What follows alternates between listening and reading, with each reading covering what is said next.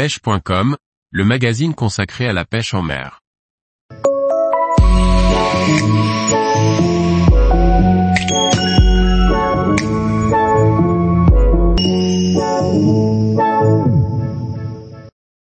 À la découverte du Wahoo, un prédateur qui porte bien son nom.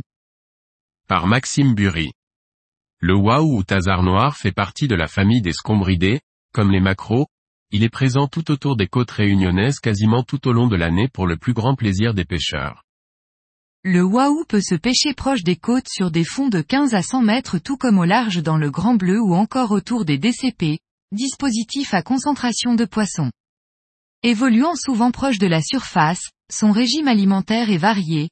Petit thon, bonite, calamar, poissons volants et toutes les autres espèces qu'il pourrait trouver sur son passage. Extrêmement rapide le Wahoo peut atteindre des pointes à plus de 80 km heure. Doté d'une mâchoire qui fonctionne comme un ciseau et de minuscules dents tout acérées comme de véritables lames de rasoir, il fond sur sa proie et attaque en général celle-ci par l'arrière en sectionnant sa queue pour ensuite revenir terminer son repas.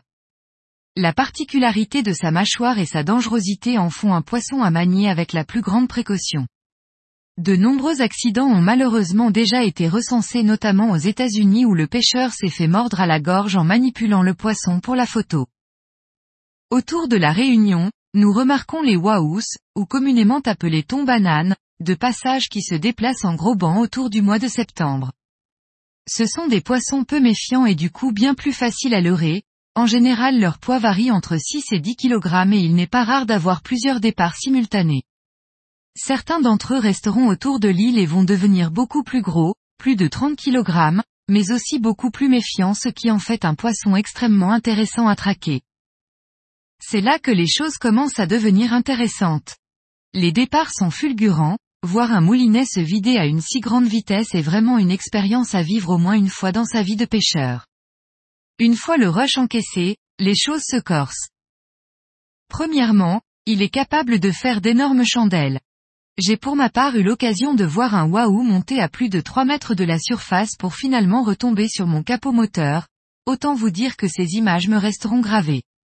Mais il a aussi pour habitude, pendant le combat, d'accélérer vers le bateau pour brusquement changer brutalement de direction ce qui occasionne de nombreuses casses, coupes ou décrochés.